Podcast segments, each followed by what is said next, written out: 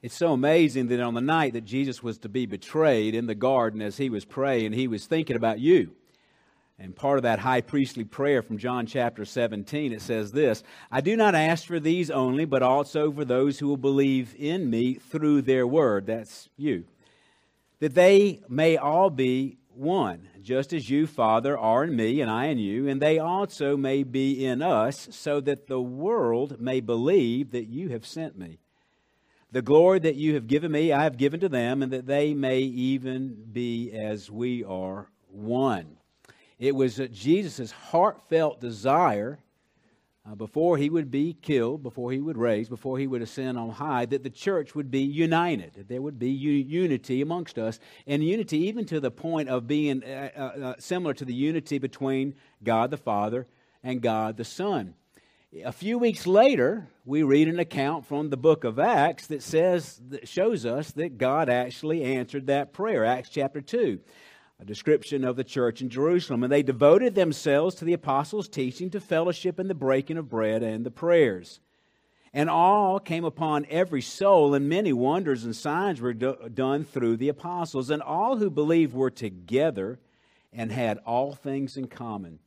And they were selling their possessions and belongings and distributing the proceeds to all, any as had need. And day by day, attending the temple together and breaking bread in their homes, they received their food with glad and generous hearts, praising God and having favor with all the people. And the Lord was adding to their number day by day those who are being saved. Our passage of Scripture today in Philippians chapter 2 is going to show us what unity, how important unity is, and how unity will come about through humility. And as we take on that humility, we will be like Christ, who was humbled and humbled himself. We will be exalted, and our church will thrive. So many people read that, cha- that uh, passage in Acts chapter 2 and they think that cannot happen today. It can happen today. It's the same God, it's the same Lord, it's the same Holy Spirit. It will just take humility on our part to see that happen. So, as we unpack uh, Philippians chapter 2, verses 1 through 11 today, let us focus our attention on being like Christ in his humiliation and believing in what Christ says about the exaltation that will happen as a result of that. Let's go to the Lord in prayer. Father, we do turn to you in faith, this amazing passage of, passage of Scripture that is so theologically rich and so, so, so very practical. I pray, Lord God, that you would help us to learn uh, from the apostle today. And that the evidence of what we learn in this scripture would come true today, and that we would be a church like the church of Jerusalem in Acts chapter 2, because we are like Christ in our humility. Bless us now, we pray, in Christ's name. Amen. Again, please turn to Philippians chapter 2, verses 1 through 11. Uh, and you might find your home group helps insert of assistance to you as we have a, basically three components here. We see the necessity of humility in verses 1 through 4, the example of humility in verses 5 through 8, and the result of humility in verses 9 through 11. So, first of all, the necessity of humility, and I'm going to read uh, verses 1 through 4. God says, the Apostle Paul writes, So if there is any encouragement in Christ, any comfort from love, any participation in the Spirit, any affection and sympathy, complete my joy by being of the same mind, having the same love, being in full accord and with one mind. Do nothing from rivalry or conceit, but in humility count others more significant than yourselves. Let each of you look not only to his own interest, but also to the interest of others. Okay, so you have a great connector here. You remember there were not verse and chapter uh, headings uh, in Paul's original letters when he wrote this to the Philippians. So he starts off here with so, and that probably connects back to chapter 1, verse 27, when Paul says, Let your manner of life be worthy of the gospel of Christ so whether I come or see you in absence, I may hear that you are being standing firm together in one spirit, with one mind, striving together for the faith of the gospel. So the Philippian church was Paul's ideal church in many ways. It was, a, it was an example of what he was hoping the other churches would be like, and it was flawed because it contained people like us.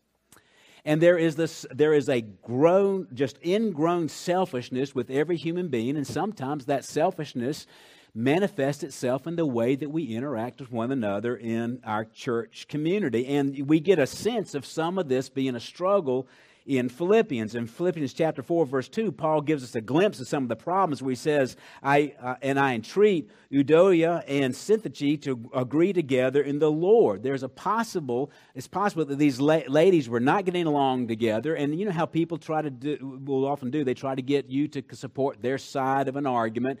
And then maybe there were some, some factions that were growing. Now, Paul has dealt with the Corinthian church, with its many factions, where people are saying, I am of Paul, I am of Apollos, I am of Peter. And then you got the special, really religious group, I am of Christ, right? You know, there's always one that thinks they're better than everybody else. This, he doesn't want this to be a problem here.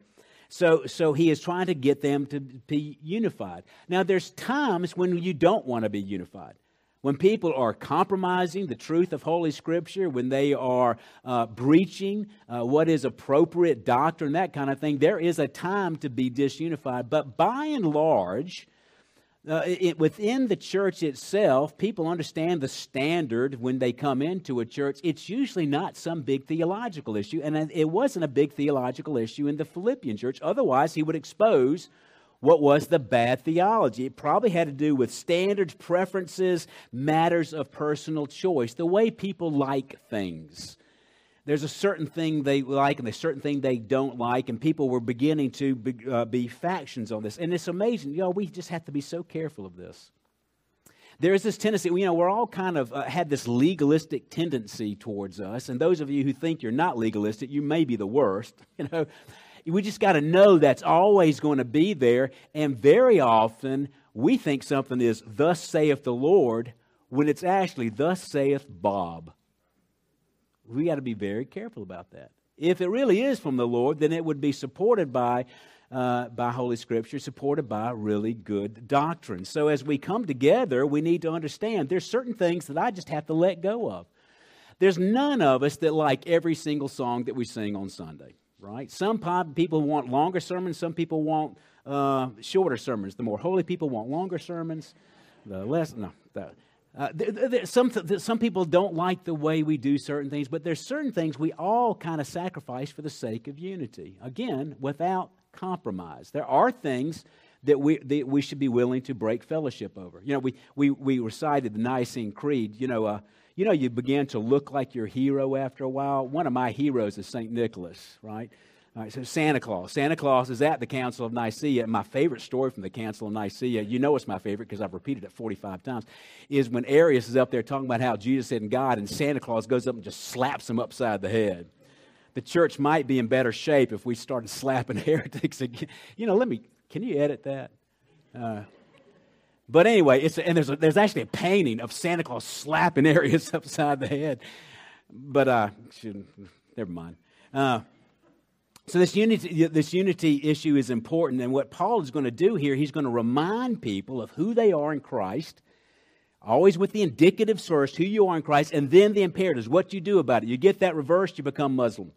You start earning your way, your eh, God's approval. So he's going in through here with all these if-then statements. So we start off here with these these uh, these four recollections of who they are in Christ. Now the idea of if here might be better translated because or since or so. So we start off here with the first one if or since there is any encouragement in Christ. That idea of encouragement is paraclete. It's what the Holy Spirit is called. It's a coming alongside and, and, and a blessing. And notice that there's that wonderful term that Paul loves. He loves that preposition with the Lord's name in Christ, in Christ. If Paul were to tell, tell you, uh, you know, a definition of a Christian, it's someone who is in Christ. And that's so unifying. We're in the same Christ. We are in love with the same Christ. If you've ever met a foreign Christian who doesn't even speak your language, but you know they're a Christian, you can tell sometimes, can't you? There's a unity there. So we are in Christ together with this great encouragement. There's a, if there's any comfort of love, that idea of, of consolation is actually speaking closely with someone for comfort. Speaking someone. Have you experienced that as a Christian? If you've ever been through a very difficult, the death of a loved one or anything, you know, you know sometimes there is a peace that comes that's beyond the circumstances. that cannot be explained. When the Lord comes close to you and just reminds you of how much He loves you. This reminds me back when my children were babies and, and I used to hold them. And, and I, would just, I would just have this kind of uh, this Daddy loves Meg, Daddy loves Meg, Daddy loves Meg. And you can just feel them relax how good God is that He just holds you like that. Just, God loves you. God loves you. God loves you. And you keep thinking, but I'm such an idiot. I'm such a sinner. I just do stupid things all the time. I say, God loves you. God loves you. God loves you. God loves you.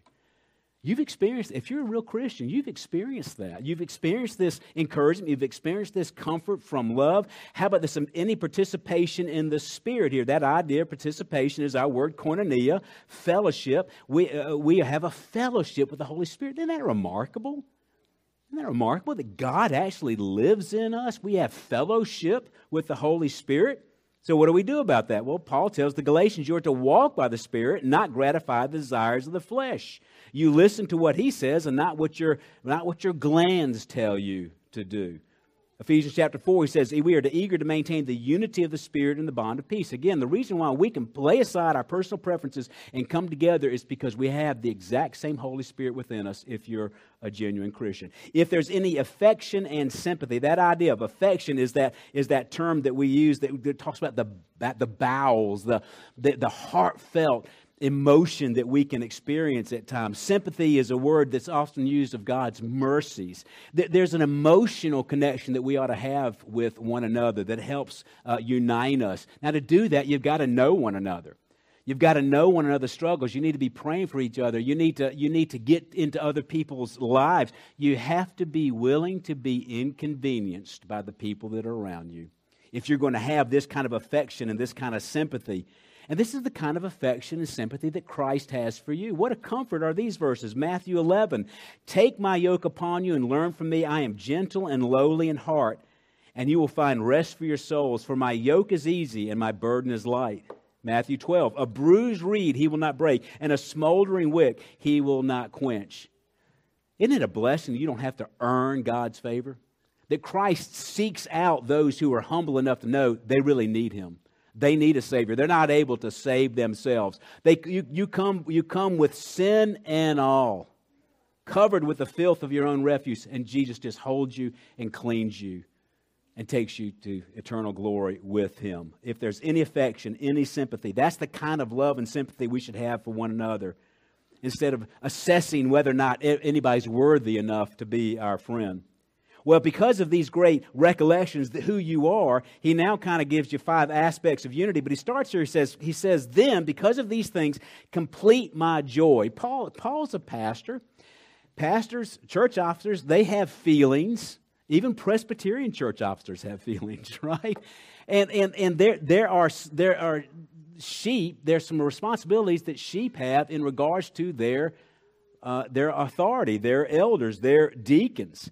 Hebrews chapter 13 says this Obey your leaders, submit to them, for they are keeping watch over your souls as those who have to give an account.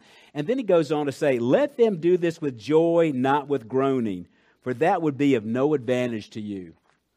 Don't make, don't make life difficult for your church officers. Now, that doesn't mean you can't come to them with your problems, with your issues, with your sin, with your mistakes. But by and large, you ought to recognize, you ought to have as part of this community that we're trying to build, part of this humility, part of the unity, is to, is to be, let your church officers know about all the good things that are happening, not just about the tragedies and the difficulties. So Paul wants that. We want that here in this church. And how do you do that? Well, he gives us five points here. By being of the same mind. That literally means to think the same thing uh, in 1 Corinthians, Paul says that we are to have the mind of Christ, okay? And what are those things that we should be thinking about? Paul tells us that in uh, verses 4, uh, uh, uh, chapter 4, verses 8 through 9. Finally, brothers, whatever is true, whatever is honorable, whatever is just, whatever is pure, whatever is lovely, whatever is commendable, if there's any excellence, if there's anything worthy of praise, think about these things.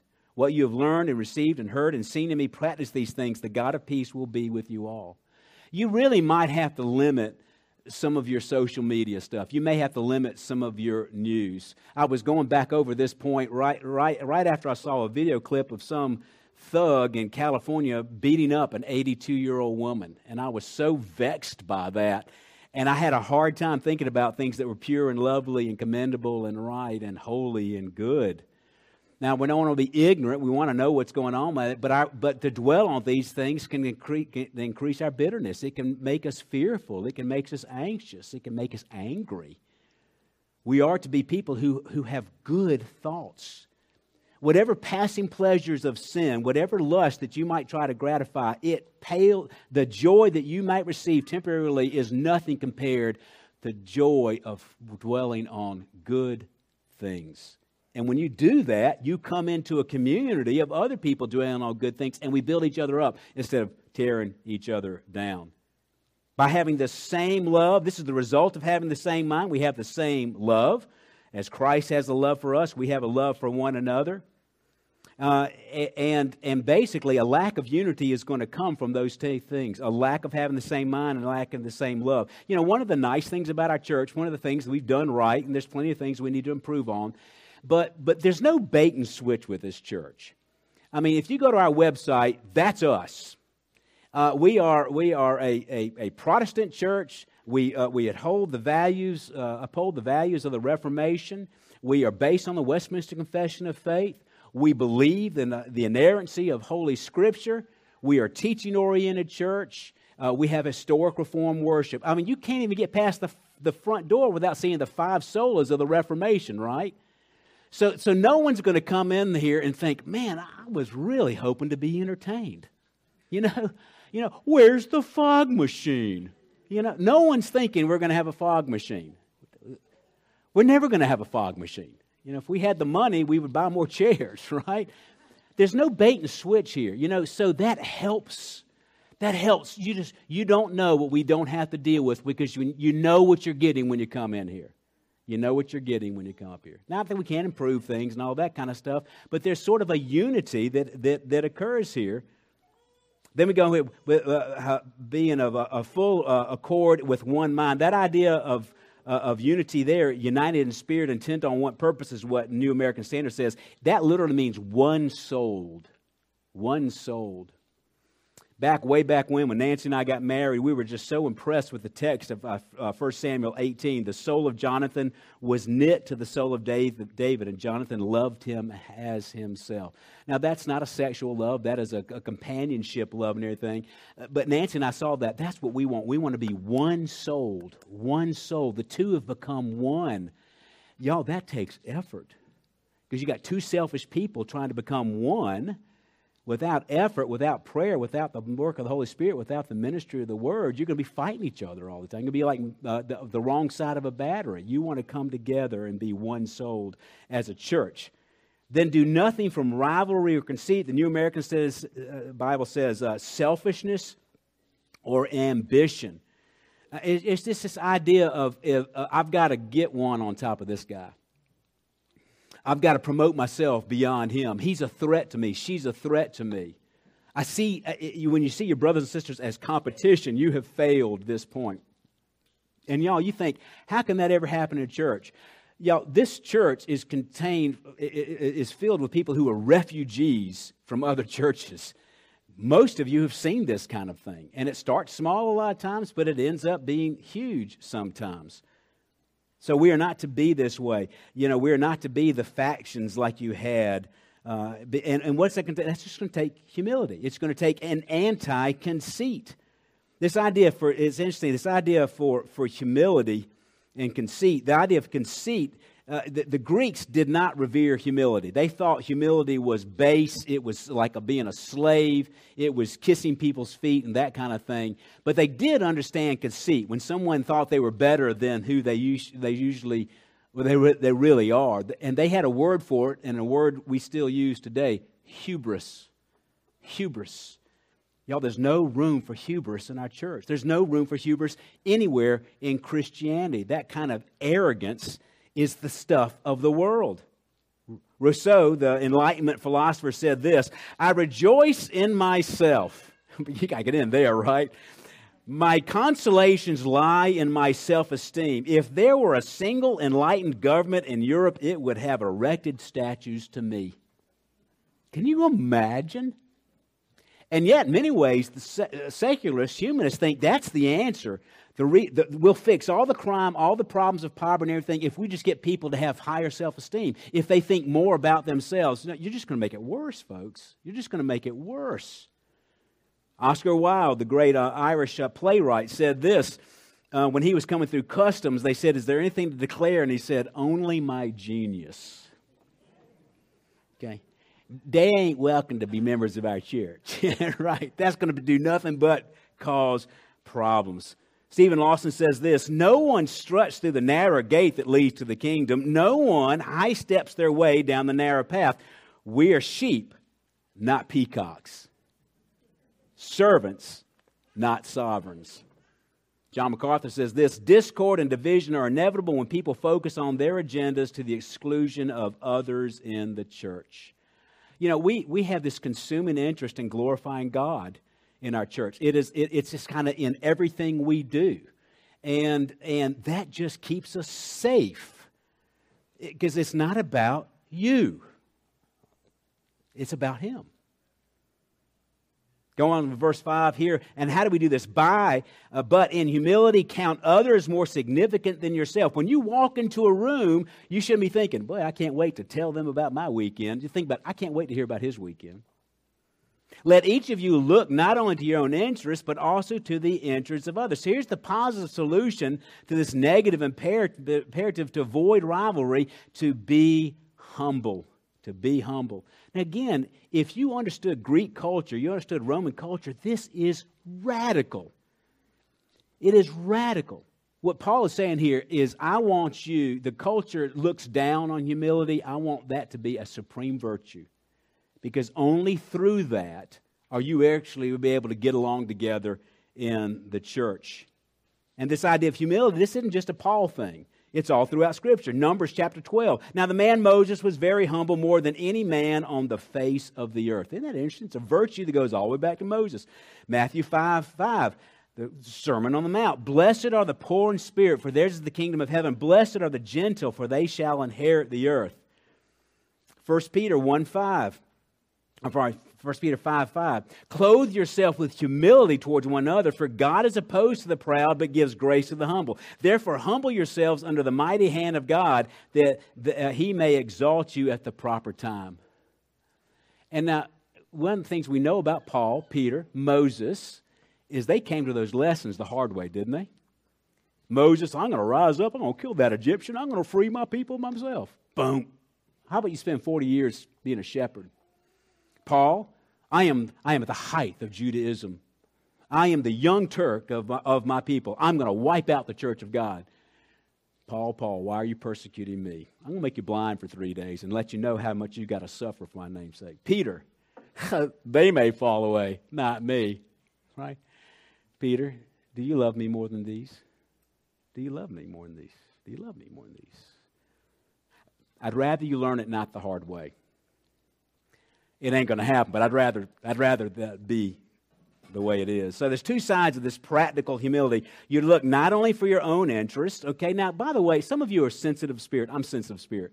When you hear, you hear this idea that you got to look out for other people's interests, notice what Paul says. He's practical. You, you do need to look out for your own interest, right? And God's not causing you, calling you to be a doormat, okay? But you are to look also, look for the interest of others. Have an awareness of other people's needs. Guess what? You will not know what their needs are if you don't know who they are. That's why you've got to build community. And Sunday morning's not going to do it. I mean, we love Sunday mornings, right? But it's hard to have, really get to know somebody deeply on Sunday morning. So we encourage you to go to our weekly Bible studies. Uh, go, go to home groups, attend those things, participate in the various activities, and how about this? Have people over for dinner. Open up your home to, to the Church of Jesus Christ. Get to know people, help people, babysit people, help them with chores, help them to do different things.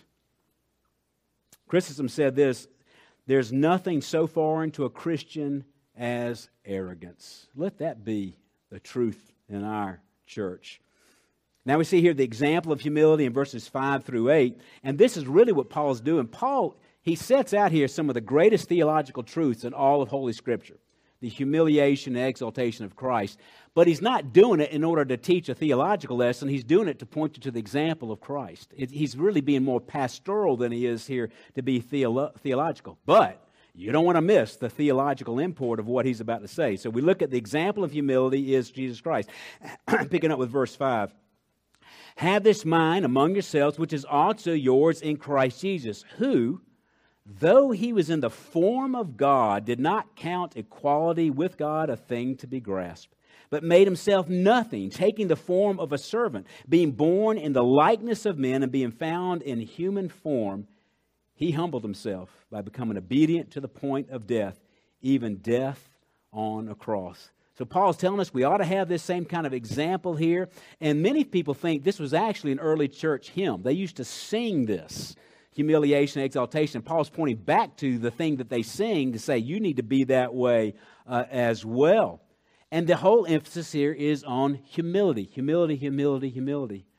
Again, we, we, need to, we need to wage war on pride in our culture, but also upon ourselves. Prideful people think they can get to heaven because they're so wonderful. Oscar Wilde probably thought he could go to heaven because he was so wonderful. But we understand the need for humility. When Augustine was asked to list the central principles of Christianity, he replied first, humility, second, humility, third, humility. Why? Because it's the mindset of Christ. So he was humble from all eternity. He says here, though he was in the form of God, did not acqu- uh, God, uh, equality with God a thing to be grasped. This idea of existed means, uh, in the Greek, is literally under beginning. It means an absolute, unalterable uh, uh, state. He's inalienable. He's unchangeable. So, in other words, th- and you may not have thought about this, but before the Son of God took on human form and conceived in the womb of, of Mary, he was humble then. In all of eternity, he was humble. He has always been humble. This idea of form of God, it means a manifestation of the inward reality. Jesus pre-existed in the divine form of God. He was equal with the Father in every way. Colossians 1.15. He is the image of God, the invisible God, the firstborn of all creation. That wonderful uh, uh, opening statement of Hebrews chapter 1. God, after he spoke long ago the fathers and the prophets in many portions and in many ways, in these last days has spoken to us in his Son, whom he appointed heir of all things through whom also he made the world. Jesus made the world. And he is the radiance of his glory, the exact representation of his nature, and upholds all things by the word of the power of his power. Jesus is the one that keeps the atoms from falling apart. When he had made purification for sins, he sat down at the right hand of the majesty on high. Here's what the point is. He's, he is while he was God, he refused to hold on to his divine prerogatives. He did not count equality of God a thing to be grasped. Jesus, Jesus gained by adding humi- humanity. He didn't give up any of his deity, but he wouldn't grasp it either.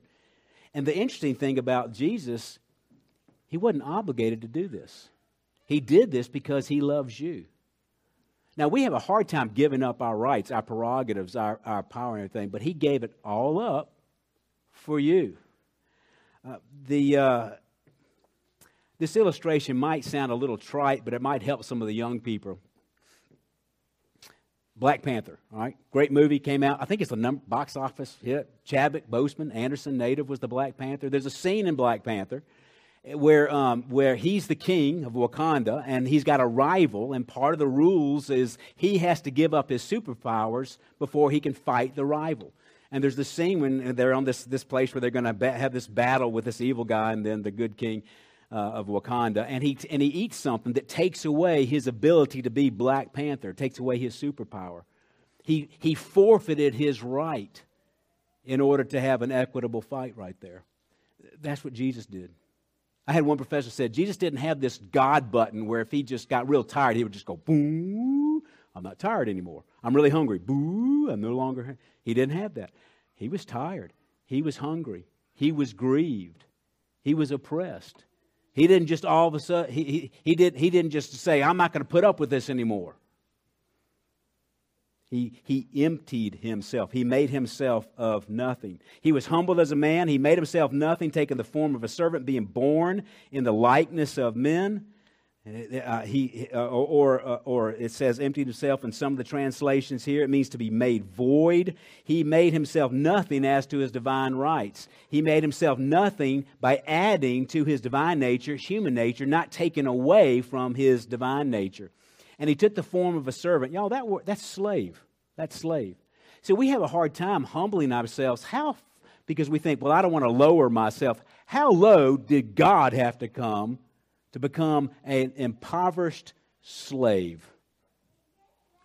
He took on the form of a slave. Y'all, slaves don't even own the clothes on their back. Everything is a. Jesus had no place to lay his head. He had no money of his own. He was completely dependent upon the provision of God. He took the form of a servant. And this is what he says we ought to have the kind of attitude. During the parable of the servant, he, uh, uh, servant, he closes in Luke chapter 17. So you too, when you do all the things which you were commanded you to say, we are unworthy servants, we have done only that which we ought to have done. We're just servants. This obedience is really, really hard, but that's kind of the minimum, right? Worship on Sunday, going to home group, that's just kind of the minimum making sure that our house is a house, a, a house that's devoted to prayer and to, uh, to the rearing of godly children and to, uh, and to those things that are good and clean and upright. You know, that's just the minimum. It's just God doesn't owe us anything. We're just being servants. And that's where you find your truest joy. That's where you try find your this, the discontentment comes with an expectation that it higher that is higher than what God expects you to have. And what happens is we think God owes us. And, and if there was ever a culture on the planet that's an entitlement culture, it's ours. And y'all, don't think that doesn't affect us. God owes me wealth. He owes me health. He owes me looks. He owes me obedient children. He owes, he owes me a, a, a, a lawn without weeds. I mean, you just fill in the blank. He owes you nothing. He owes you nothing. We are but servants. I want this on my tombstone in case I forget to tell you right before I die. I've seen the way y'all eat at cover dish meals, though, and I'm probably going to outlive most of you. Uh, but 1 Corinthians chapter 4, Paul says this This is how w- one should regard us as servants of Christ and stewards of the mysteries of God. Stewards of the mysteries of God. You know, that's you, too. You're a servant of Christ and a steward of the mysteries of God. I mean, Isaiah, Jeremiah, Habakkuk, Moses would have given anything to be sitting in these chairs right now and to be able to hear from the Apostle Paul. They saw it in the distance, they didn't see it. But 2,000 years ago, the Word became flesh and dwelt among us, and we have a complete Bible. We understand the Son would have to die for our sins. So Jesus was also, number three, he was humbled in death and being found in human form. He humbled himself by becoming obedient to the point of death, even death on a cross. I mean, he took on a human forward, a form with all of the temptations, all the difficulties, and everything. I mean, that's just remarkable remarkable to me. Would we volunteer to do that? I think not. And became obedient to the point of death. Jesus says in John chapter 10, I lay my life down and take it up again. No one takes it from me, but I lay it down on my own accord. I have authority to lay it down, and I have authority to take it up again. And then I love the point Paul makes even death on a cross. Can you imagine a worse death than a death on a cross? It was designed to be prolonged, painful, and utterly humiliating. The Persians started it, the Romans perfected it to that Roman perfection. Jesus literally hung naked and exposed.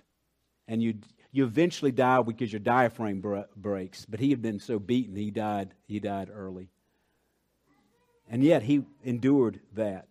He despised the shame, but he did it because he saw you. A great illustration of, of what it means, y'all. What it means for us to have this kind of humility so that we can have the kind of unity that Jesus prays for and that was exemplified in the Jerusalem church is, is the Lord's Supper, the first Lord's Supper, right? Do you remember all that? You remember the triumphant entry? You remember going to Jerusalem? You remember what the, the apostles were saying there? You remember what John uh, and, uh, and, and uh, Peter were arguing and James were arguing, and they were thinking, which one of us is going to be the greatest servant? Which one of us is going to be so lowly that we can worship the Lord? That, that's not what they said. It was like, Who's going to be the greatest? Hey, Jesus, when you come into your kingdom, who's going to be the greatest? You know, this is the, a constant conversation they have in. And what ends up happening is they go to this upper room, right? And they go in, and as the custom is that they should have a servant to clean your feet because you've been walking in Jerusalem all day long in sandals, right? So you have, and and there's no servant there. There's a basin of water, there's a towel, but there's no servant but assigned there. And matter of fact, washing someone's feet, that the Mishnah said you could not force a servant to do it because it was so humiliating to do. So they all walked in. They're all talking about how wonderful they are. They're, they can't wait for Jesus to come in. He's come back into Jerusalem. He's going to be the king. He's going to whoop up on the Romans. We're going to restore this new kingdom of David, and we're going to be on his right and his left. And, they and they all passed that basin. They all passed that towel. They're waiting for somebody else to wash their feet. And what does Jesus do? He takes the towel, wraps it around him, goes up and washes every one of their feet. Every one of them. And they were scandalized. You're the Lord. You're the master. And he's thinking, and you didn't do this. And he says, I do this. So then he washed their feet and taken his garments and reclined at the table again. He says, Do you know what I've done for you? You call me teacher and Lord, and you are right, for I am so. If then the Lord and teacher washed your feet, you also ought to wash one another's feet. For I gave you an example that you should do just as I did. Truly I say to you, a slave is not greater than his master, nor is one who is sent greater than the one who sent him. If you do these things, you are blessed if you do them. He had an others orientation that he was willing to humiliate himself even beyond what a common slave would not even be expected to do in order to serve others. I love this, uh, this principle uh, that came up in a couple of the commentaries I was studying. The, the idea, of course, we know from Romans chapter 5 that Jesus is the second Adam, but, he, but he's sort of Adam in reverse and the, the doctrine here, this is one reason why we believe uh, uh, in, in, in a biblical theology that says the story from Genesis to Revelation is one story. We don't break up human history uh, ba- ba- based on man failing and God restarting the program. Genesis to Revelation is one story. And you see that continuity all throughout Holy Scriptures. But you think about Jesus as the image of God, he emptied himself of his divine prerogatives. Adam was made in the image of God, but grasped after equality with God rather than emptying himself. Jesus was obedient, Adam was disobedient. Jesus was tempted in all things and did not sin. Adam was tempted in one thing and sinned. Jesus was a servant, Adam wanted to be a ruler. Jesus conquered death, Adam introduced death into the world. Jesus made people righteous, Adam made people sinners.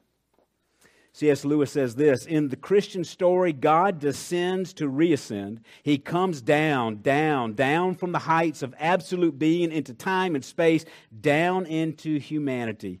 But he goes down to come up again and to bring the whole ruined world with him. And that's where we get the part, the result of humility, which verses 9 through 11. Therefore, God has highly exalted him and bestowed on him the name that is above every name to the name of Jesus, every knee should bow in heaven and on earth and under the earth, and every tongue confess that Jesus Christ is Lord to the glory of God the Father. The road to exaltation is traversed on your knees. Matthew chapter 23 says this But the greatest among you shall be the servant. Whoever exalts himself shall be humbled. Whoever humbles himself shall be exalted. Hebrews 12, 2. Looking to Jesus, the founder and perfecter of our faith, who for the joy set before him endured the cross, despising the shame, and is seated at the right hand of the throne of God. Peter, 1 Peter 5. Humble yourselves under the mighty hand of God, that he may exalt you at the proper time. One commentator says this The point is that no one ever truly humbles themselves before God without being exalted by God, whether in this life or in the life to come. Moses is the greatest hero of the, of the Old Testament, and there was no one more humble than he. And bestowed on him the name is above every name. As Hebrews 3 said in verses 6, uh, chapter 1 and verses 3, 6, and 8, after making purification for sins, he sat down at the right hand of majesty on high. When he brings the firstborn into the world, he says, Let all the God's angels worship him. And the Son says, Your throne, O God, forever and ever, is the scepter of righteousness and the scepter of your king. And what's going to be the result of that? Every knee shall bow and every tongue confess. And he even gets specific about where those knees and tongues are located in heaven and on earth and under the earth. Revelation chapter 20 tells us that the angels and the unredeemed dead who are waiting final judgment and punishment will be included in that number. Every tongue will confess. This idea is Lord. That is the great exalted name of Jesus. Revelation 19, on his robe and on his thigh, he has a name written King of Kings and Lord of Lords. He is deity. Now, Paul, again, being an Old Testament scholar himself, borrowed this principle from Isaiah, Isaiah chapter 45. There is no other God besides me, a righteous God and Savior. There is none besides me. Turn to me and be saved, all the ends of the earth, for I am God and there is no other. By myself I have sworn, from my mouth has gone out in righteousness a word and shall not return. To me every knee shall bow, every tongue shall swear allegiance. Only in the Lord it shall be said of me, are righteousness and strength. It shall come and they shall be ashamed, uh, uh, ashamed all who were incensed to get me, against me. And the Lord and all the suffering of Israel shall be justified and shall glory. Every tongue, every knee. Who does that include? It doesn't exclude anyone. It includes Satan, his demons, Caiaphas, Herod, Pontius Pilate, Nero, Muhammad, Hitler, Mao, Stalin, and your cousin Joey every knee, every tongue. It may be by force. I don't know. If you don't know the Lord now, if you're not born again, if you're not a true Christian, you may put it off in this life, but at some point in time, you will bow a knee and you will recognize He's the King of Kings and the Lord of Lords. We would have it that you become a Christian now, that you surrender your life to Him that you recognize his hold upon you, that he is Lord, that he is King, so that you can bow a knee and sing praise to him voluntarily and with joy and not because you're just utterly humiliated and under judgment. And what does Jesus do? All to the glory of God the Father. Does it strike? I mean, if you look at human history, the regicide that has happened, the king, killing of kings, and how sometimes uh, you see, especially this in some of the caliphates and everything, you would see the son, the father kill the son, and the son kill the father, you know. But notice that there's no jealousy of God the Father of the Son, because the Son did this for the Father's glory.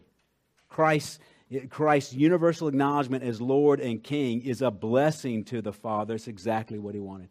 Matter of fact, we have an entire chapter in Revelation that speaks of this moment. This moment that every one of you who are Christians are going to be able to see, be part of the chorus. They're going to witness personally. I call a worship came from this, but let me read it in just entirety as we start to close here. Revelation chapter 5. Then I saw on the right hand of him who was seated on the throne a scroll written within and on back and sealed with seven seals. And I saw a strong angel, this is John speaking of his vision. I saw a strong angel proclaiming with a loud voice, Who is worthy to open the scroll and break its seals? And no one in heaven or earth or under the earth was able to open the scroll or look upon it. And I began to weep loudly because no one was found worthy to open the scroll or look upon it. And then one of the elders said to me, Weep no more. Behold, the lion of the tribe of Judah the root of David has conquered so that he can open the scroll and its seven seals. And between the throne and four living creatures and among the elders, I saw a lamb. Talk about humility. I saw a lamb standing as if though it had been slain with seven horns and seven eyes, which are the seven spirits of God sent all into, into all the habited earth. And he went and took the scroll from the right hand of him who was seated on the throne. And when he had taken the scroll, the four living creatures and the 24 elders fell down before the Lamb, each holding a harp and golden bowls of incense, which are the prayers of the saints. And they sang a new song, saying, Worthy are you to take the scroll and open its seals, for you were slain, and by your blood you ransomed people for God from every tribe and language and people and nation and you have made them to be a kingdom and priests to our God, and they shall reign on earth. And then I looked and I heard around the throne the living creatures and the elders, the voice of many angels, numbering, uh, numbering myriads of myriads and thousands of th- thousands and thousands, saying with a loud voice, Worthy is the Lamb who was slain to receive power and wealth and wisdom and might and glory and blessing. And I heard every creature in heaven and on earth and under the earth, in the sea, and all that's in them, saying, to him who sits on the throne and the Lamb be blessing and honor and glory forever and ever. And the four living creatures said, Amen. And the elders fell down to worship. Y'all, that is an historical fact that has not yet occurred. And that is fact because Jesus was willing to humble himself. And his number one goal, it seemed to be, on the night that he was betrayed, was for you to humble yourself and for us to be united and for the things that were said of that Jerusalem church in chapter, Acts chapter 2 would be said of us. The Apostle Paul closes with this benediction with Romans May the God of endurance and encouragement grant you to live in such harmony with one another, in accord with Jesus, that together you may be with one voice glorify the God and Father of our Lord Jesus Christ. Therefore, welcome one another as Christ has welcomed you for the glory of God. Lord, make it so. Father, I pray, God, that you would help us to overcome our pride, our selfishness, our self orientation and to live this kind of united humility for your glory. We always think when we put someone else first, we're going to lose something, but yet what we gain is out of this world. I pray, God, that you would help us to go to school on Jesus Christ and his example, on the Apostle Paul, and on one another. And help us to be united as we seek the Lord on our knees. And we will be part of that wonderful chorus giving glory to God. In Christ's name, amen.